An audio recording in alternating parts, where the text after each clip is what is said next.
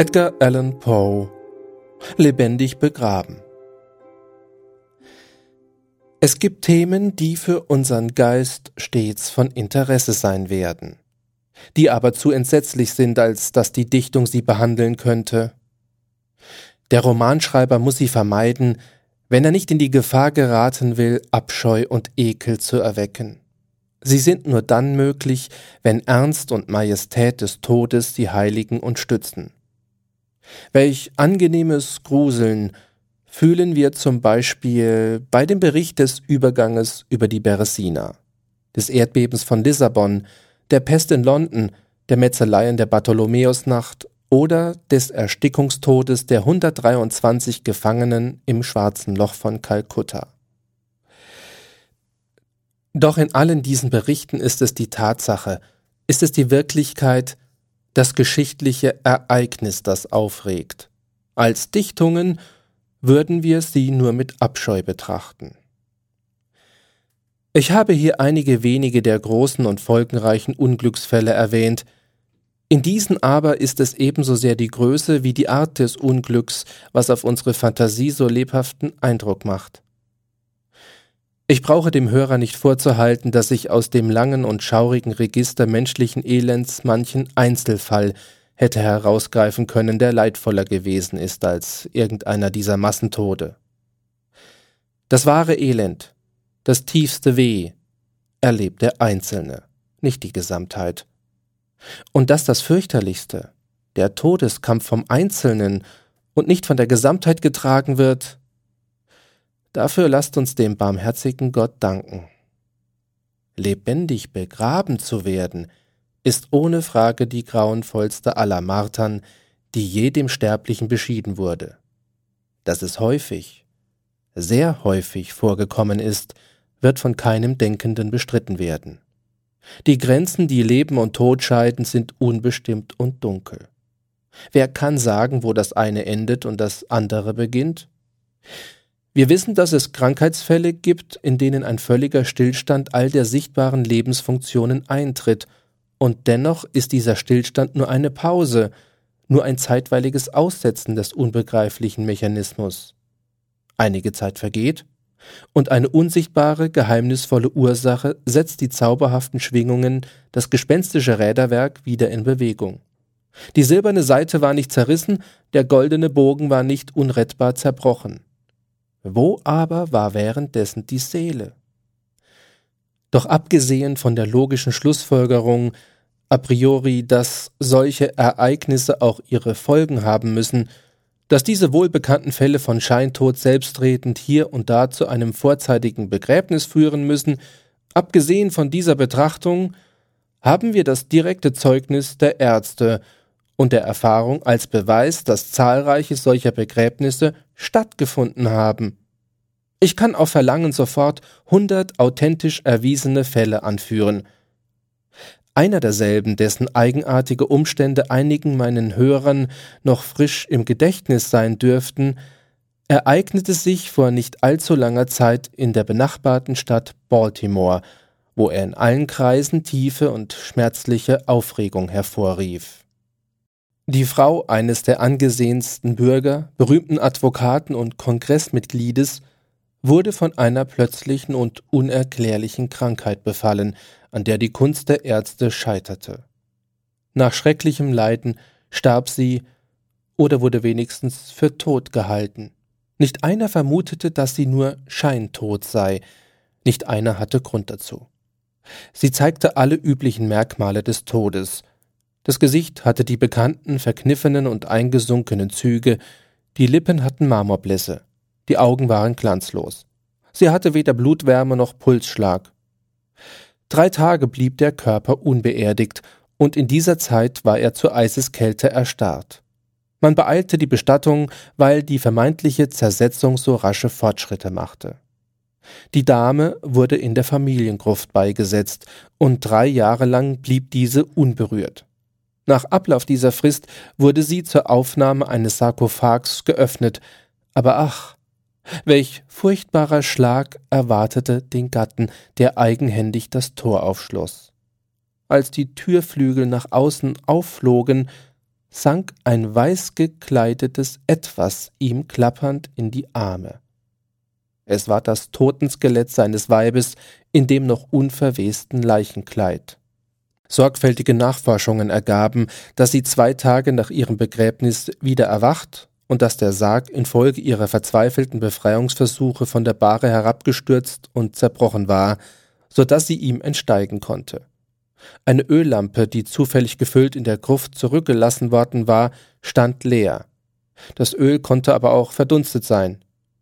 Auf der obersten Stufe der Treppe, die zur Totenkammer hinabführte, lag ein Teil des Sarges, mit dem sie wahrscheinlich gegen das Eisentor geschlagen hatte, um die Aufmerksamkeit auf sich zu lenken. Bei dieser Tätigkeit hat sie vermutlich eine Ohnmacht oder auch infolge des Grauens der Tod befallen. Beim Niedersinken verfing sich ihr Leichenhemd in irgendeinem vorstehenden Eisenteil des Tores. So blieb sie und so verweste sie aufrecht.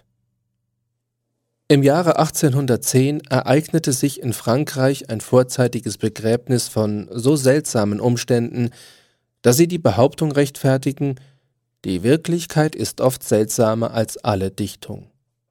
Die Heldin der Geschichte war ein Fräulein Victorine Lafocade, ein junges und sehr schönes Mädchen aus vornehmer und wohlhabender Familie. Unter ihren zahlreichen Verehrern war auch ein Herr Julien Boussouet, ein armer Gelehrter oder Literat aus Paris. Sein Talent und sein einnehmendes Wesen hatten die Aufmerksamkeit der Erbin erregt, die ihn aufrichtig geliebt zu haben scheint. Ihr Familienstolz bewog sie schließlich aber doch, ihn abzuweisen und einen Herrn Renelle zu heiraten, einen Bankier und gewandten Diplomaten. Nach der Hochzeit aber vernachlässigte sie der Gatte, ja, misshandelte sie wohl gar, und nach einigen leidvollen Jahren starb sie. Wenigstens glich ihr Zustand so ganz dem Tod, dass jeder, der sie sah, sich täuschen ließ.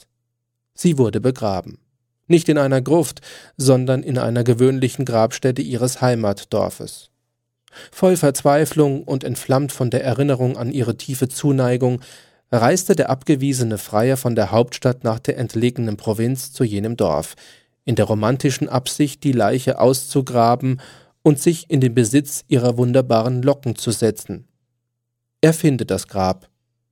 Um Mitternacht legt er den Sarg von der Erde bloß, öffnet ihn und ist dabei, das Haar abzuschneiden, als er innehält. Denn die geliebten Augen öffnen sich. Man hatte die junge Frau lebendig begraben. Die Lebenskraft war noch nicht ganz entwichen, und die Liebkosungen ihres Getreuen erweckten sie aus der Lethargie, die man irrtümlich für tot gehalten. In wahnsinniger Freude trug er sie nach seiner Wohnung im Dorf, wo er, der einige medizinische Kenntnisse hatte, ihr allerlei Belebungsmittel einflößte. Endlich erholte sie sich. Sie erkannte ihren Erretter.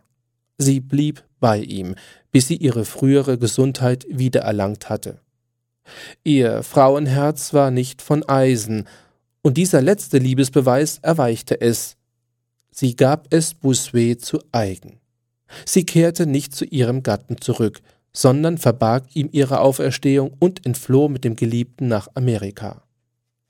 Zwanzig Jahre später kamen die beiden wieder nach Frankreich in der Überzeugung, die Zeit habe das Äußere der Frau so sehr verändert, dass ihre Angehörigen sie nicht wiedererkennen würden. Sie irrten sich jedoch, denn bei der ersten Begegnung erkannte Herr Renelle sein Weib und erhob Anspruch auf sie. Sie weigerte sich aber, zu ihm zurückzukehren, und das Gericht gab ihr Recht, indem es entschied, dass die besonderen Umstände und die lange Reihe von Jahren nicht nur billigerweise, sondern auch gesetzlich die Rechte des Gatten ausgelöscht hätten. Die Leipziger Chirurgische Zeitung, eine bedeutende und angesehene Zeitschrift, von der man wünschen möchte, dass sie in unsere Sprache übersetzt auch in Amerika erschiene, berichtet in einer der letzten Nummern ein ähnliches Ereignis furchtbarer Art. Ein Artillerieoffizier von prächtiger Gestalt und von robuster Gesundheit wurde von einem störrischen Pferde abgeworfen und trug eine äußerst schwere Kopfwunde davon, die ihm sofort das Bewusstsein nahm. Er hatte eine leichte Schädelfraktur, doch schien keine direkte Gefahr vorhanden.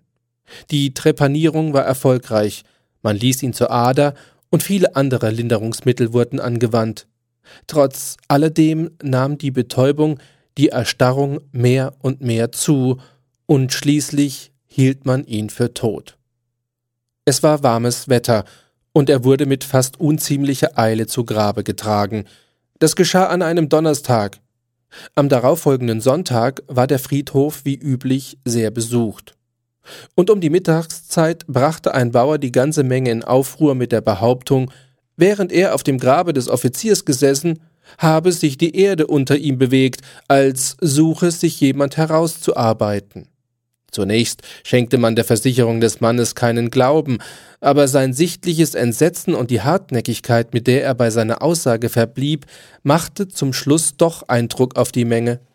Man schaffte eilends Spaten herbei und das nur oberflächlich zugeschüttete Grab war in wenigen Minuten so weit bloßgelegt, dass der Kopf des Eingesagten sichtbar war.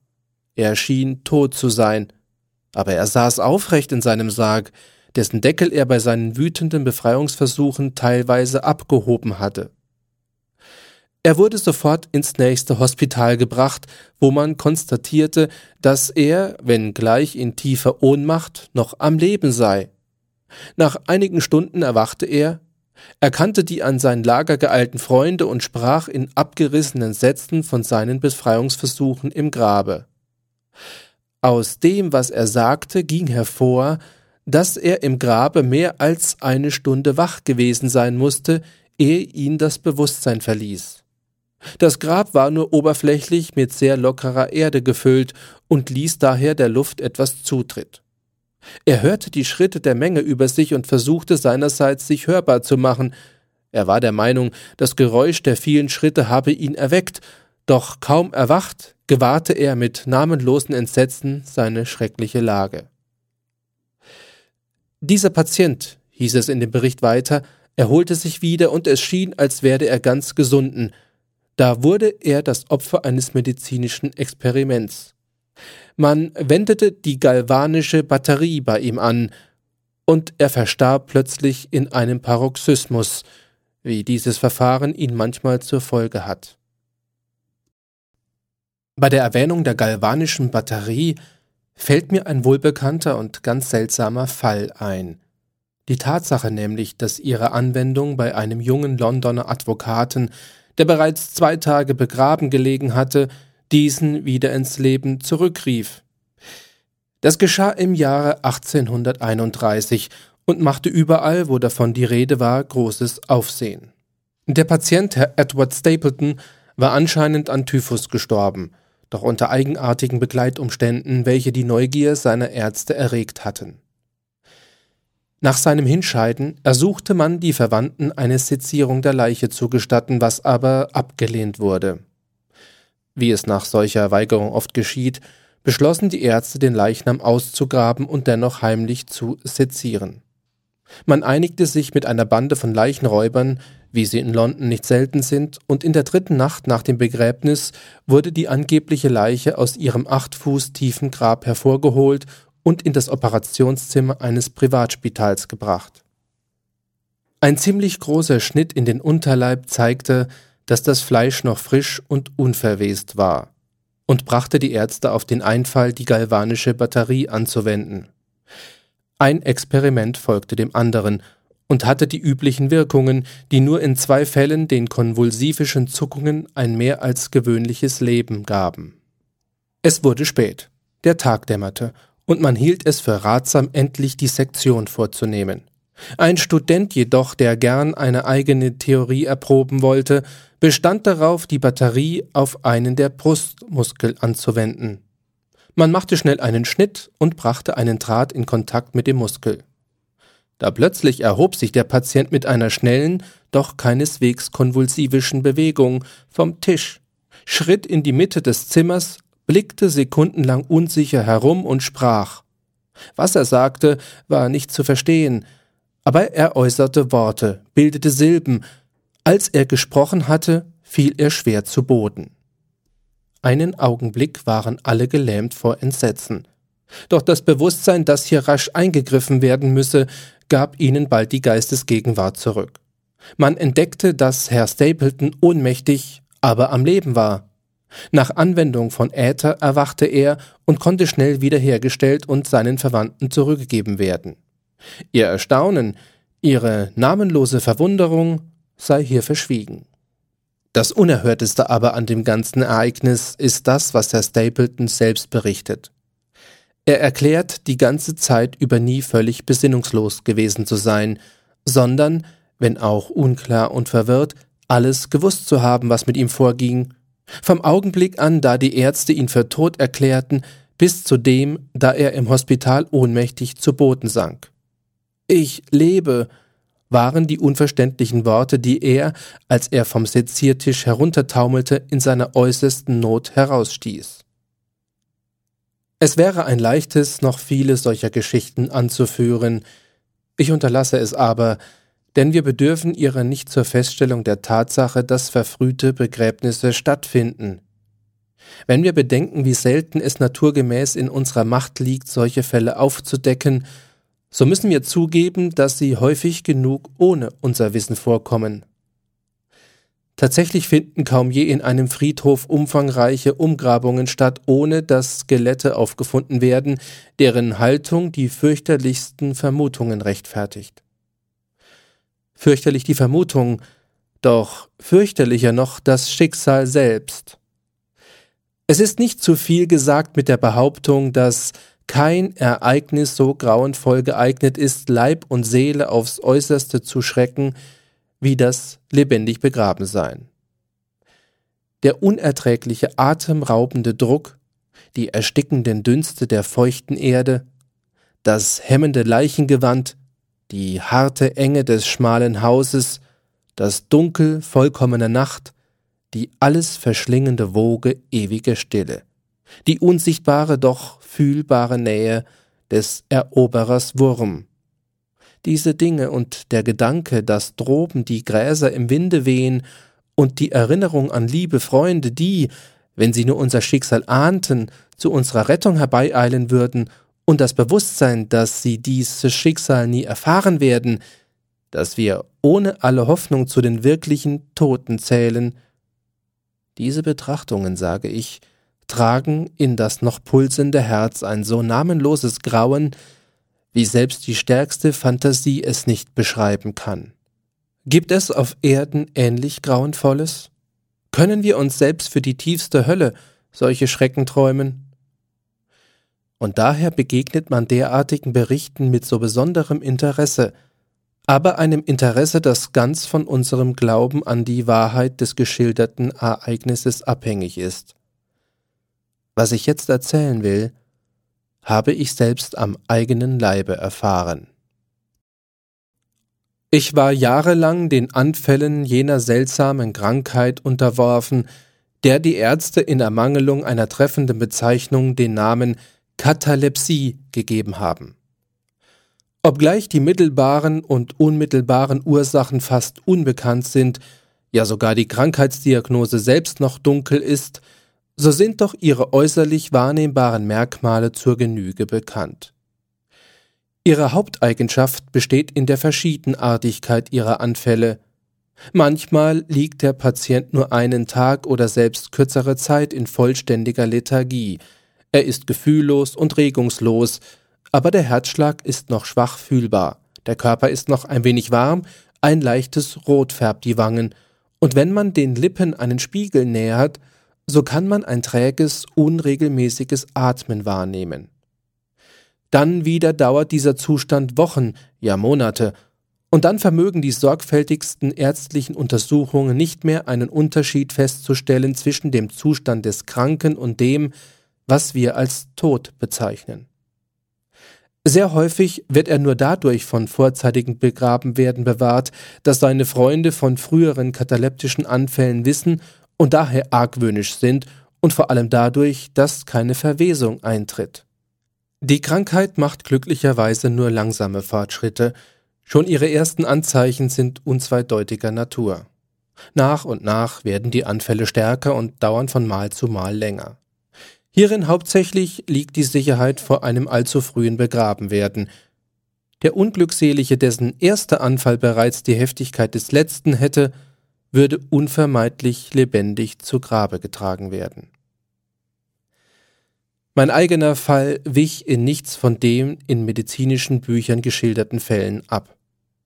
Ohne ersichtliche Ursache überfiel mich hie und da ein ohnmachtartiger Zustand, in dem ich ohne Schmerzen und regungslos, ja ohne Denkvermögen verharrte, immer aber mit dem schwachen Bewusstsein dessen, was an meinem Lager vorging, bis ich ganz plötzlich wieder zu vollem Bewusstsein erwachte.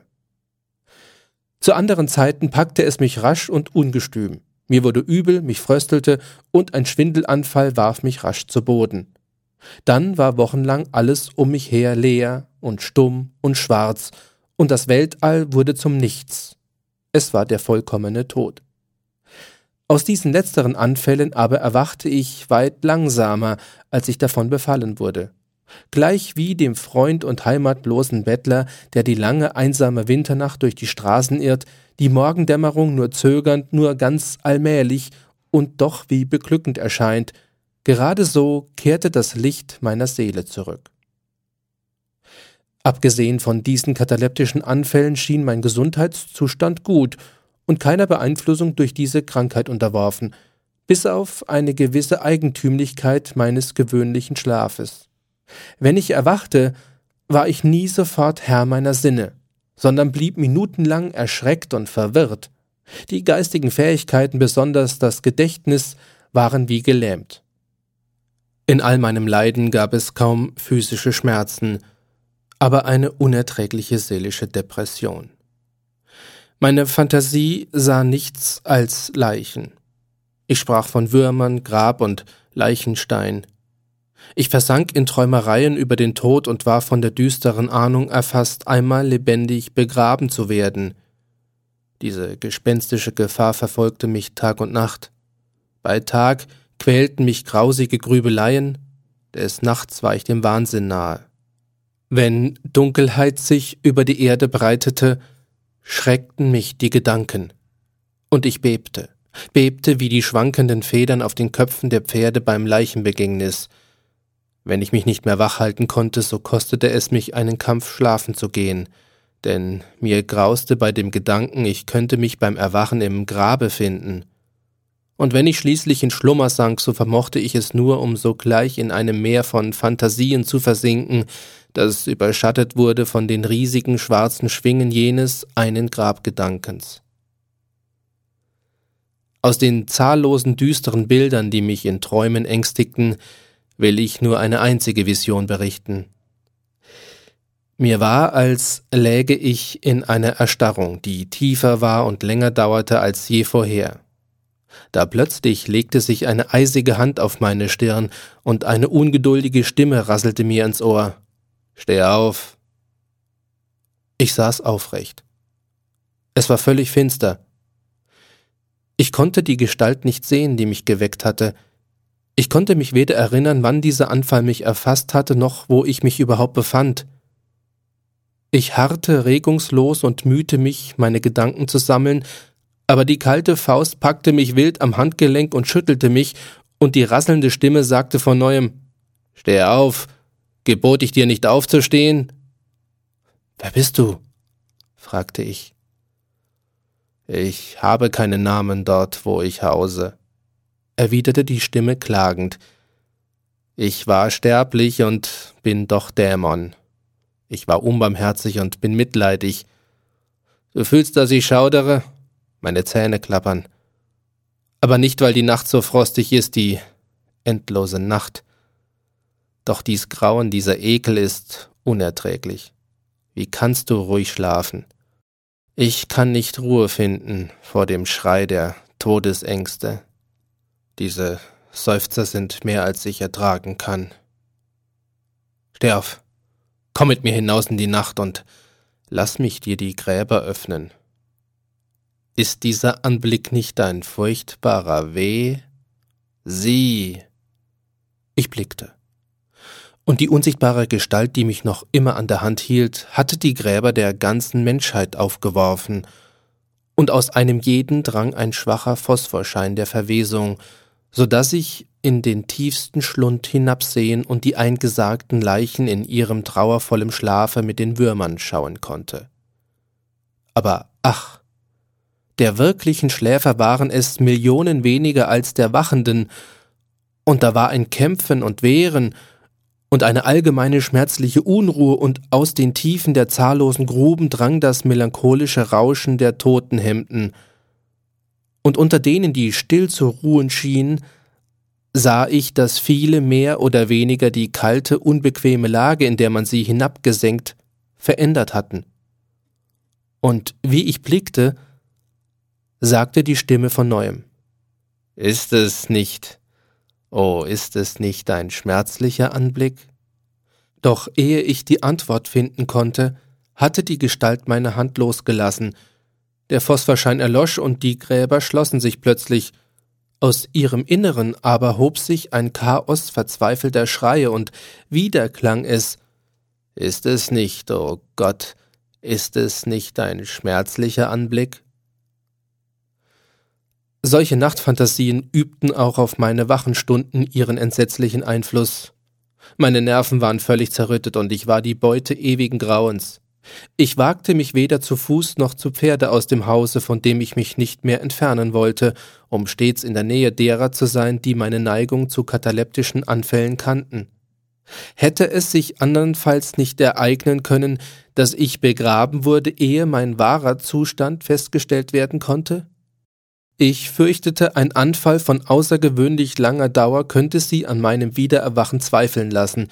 Ich ging sogar so weit zu argwöhnen, man werde sich freuen, in einem besonders hartnäckigen Anfall willkommene Gelegenheit zu finden, sich meiner zu entledigen. Vergebens versuchten sie mich mit feierlichen Versprechungen zu beruhigen.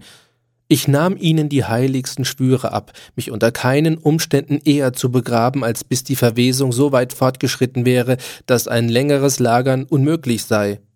Und selbst dann noch wollte meine tödliche Angst keine Vernunft gehorchen, keinen Trost annehmen. Ich traf eine Reihe mühsamer Vorsichtsmaßregeln. Unter anderem ließ ich die Familiengruft so umbauen, dass sie von innen leicht geöffnet werden konnte. Der leiseste Druck auf einen langen Hebel, der tief in die Grabkammer hineinreichte, ließ die eisernen Tore auffliegen. Auch traf ich Vorsorge, dass Luft und Licht freien Zutritt hatten und dass dicht bei dem Sarge, der mich aufnehmen sollte, Gefäße für Speise und Trank bereitstanden. Der Sarg selbst war weich und warm gefüttert und mit einem Deckel versehen, der nach Art der Grufttür eingerichtet war, nur dass hier schon die leiseste Körperbewegung genügte, um den Deckel zu lüften. Überdies hing von der Decke der Grabkammer eine große Glocke herab, deren Seil durch ein Loch im Sarge hineingeführt und an der Hand der Leiche befestigt werden sollte. Aber ach, was vermag alle Vorsicht gegen das Schicksal? Selbst diese wohlbedachten Maßregeln vermochten nicht, einen Unglücklichen, der dazu vorausbestimmt worden war, vor den unerhörten Schrecken des lebendig Begrabenwerdens zu bewahren. Es kam eine Zeit, da ich, wie schon so oft, aus völliger Bewusstlosigkeit zum ersten schwachen Daseinsgefühl wieder erwachte. Langsam, schneckenlangsam dämmerte meiner Seele der Tag. Träge Unbehaglichkeit, dumpfes Schmerzgefühl, keine Sorgen, kein Hoffen, kein Wollen, dann nach langer Pause Ohrensausen, dann nach noch längerer Pause ein stechendes, prickelndes Gefühl in den Gliedern, dann eine ewig lange Zeit frohen Behagens, während das erwachende Bewusstsein nach Gedanken ringt, dann ein kurzes Zurücksinken ins Nichts, dann wieder plötzliches Erholen, endlich leises Erbeben der Augenlider und gleich darauf ein Schreck wie ein elektrischer Schlag, tödlich und endlos, der das Blut von den Schläfen zum Herzen peitscht. Und nun der erste positive Versuch zu denken, und nun der Versuch, sich zu erinnern. Und nun habe ich das Gedächtnis so weit zurückerlangt, dass ich mir in gewissem Grade von meinem Zustand Rechenschaft geben kann. Ich fühle, dass es nicht ein gewöhnlicher Schlaf ist, aus dem ich erwache. Ich entsinne mich, einen kataleptischen Anfall gehabt zu haben. Und nun überflutet meine schaudernde Seele wie ein rasendes Meer die eine grausige Angst, der eine gespenstische und herrschende Gedanke. Minutenlang, nachdem diese Vorstellung mich erfasst, verblieb ich regungslos. Und warum? Ich konnte den Mut nicht finden, mich zu rühren. Ich wagte nicht, die Bewegung zu machen, die mir mein Schicksal offenbart hätte. Und dennoch flüsterte eine Stimme in meinem Herzen: »Es ist so.« Verzweiflung, wie keine andere Lage sie schaffen kann. Verzweiflung veranlasste mich nach langer Unentschlossenheit, die schweren Augenlider zu heben. Es war finster, ganz finster. Ich wusste, der Anfall war vorüber, ich wusste, die Krise meiner Krankheit war lange vorbei. Ich wusste, dass ich jetzt den vollen Gebrauch meines Gesichtssinns wiedererlangt hatte, und dennoch war es finster, ganz finster. Die tiefe Dunkelheit ewiger Nacht.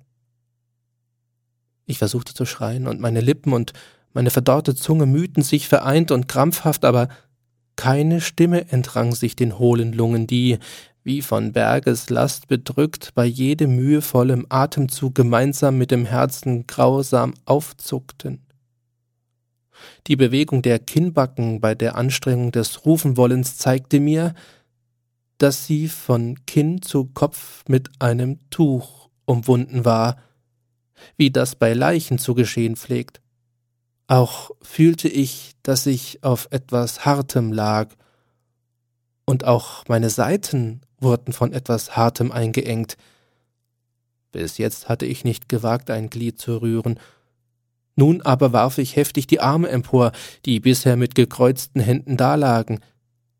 Sie berührten eine feste Holzmasse, die sich über meinem Körper in einer Höhe von kaum sechs Zoll hinzogen. Ich konnte nicht länger zweifeln, dass ich im Sarg lag. Und nun, inmitten all meines namenlosen Elends, nahte sich mir der süße Engel der Hoffnung, denn ich dachte an meine Vorsichtsmaßregeln. Und ich rührte mich und machte krankhafte Versuche, den Deckel aufzuzwängen. Er bewegte sich nicht.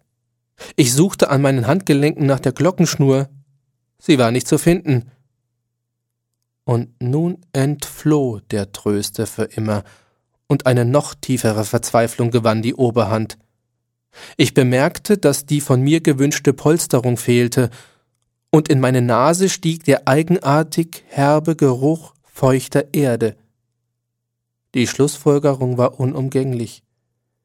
Ich befand mich nicht in der Gruft. Ich war während einer Abwesenheit von zu Hause unter Fremden von einem Anfall ergriffen worden. An einen, an ein Wann oder Wie wusste ich mich nicht zu entsinnen. Und diese Fremden hatten mich begraben wie einen Hund, in irgendeinen Sarg gesteckt, den sie vernagelt und tief, tief und für immer in ein gewöhnliches und namenloses Grab gesenkt hatten.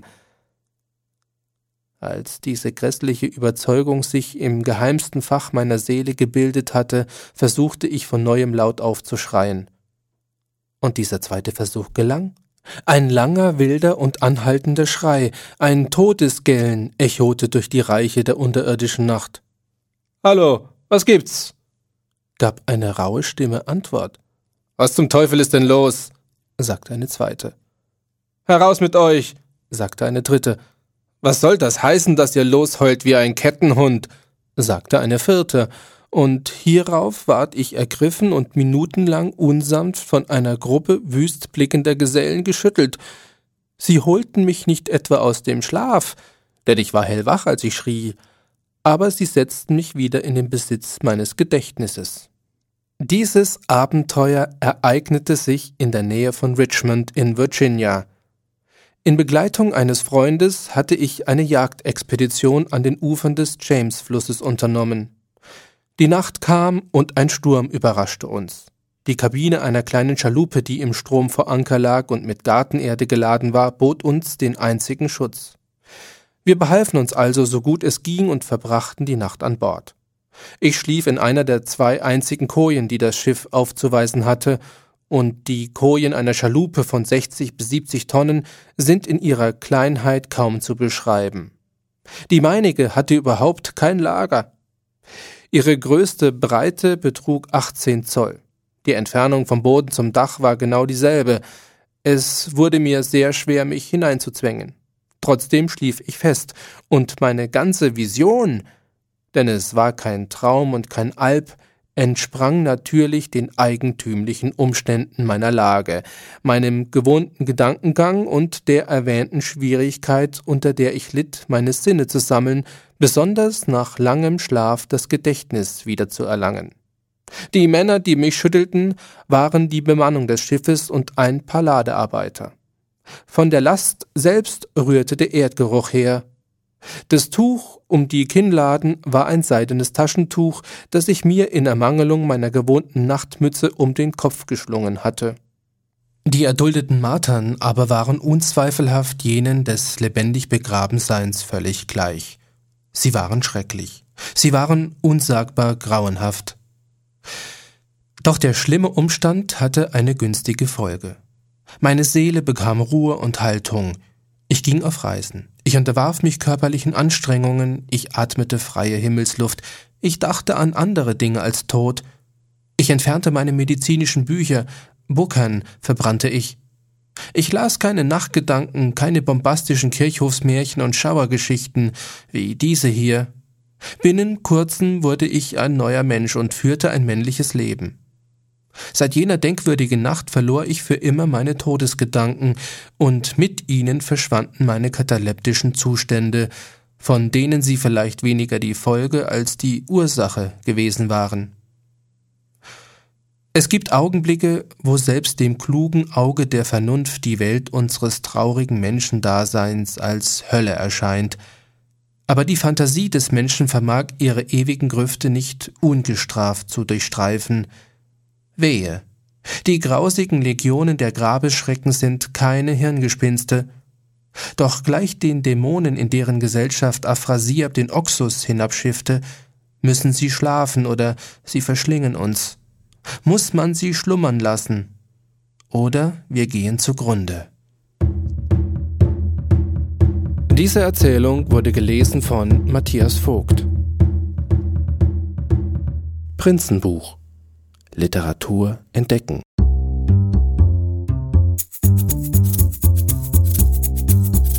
Zum Glück träum ich ja immer nur von einem weißen Hund.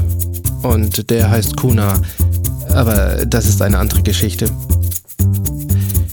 In der nächsten Erzählung geht es darum, ja, keine Tat bleibt ungesühnt und vieles, wenn nicht alles, hat Sinn. Aber dass es so enden musste? Wie konnte es nur so weit kommen? Kann ein Mensch wirklich so eine Wandlung durchleben? Ja, er kann.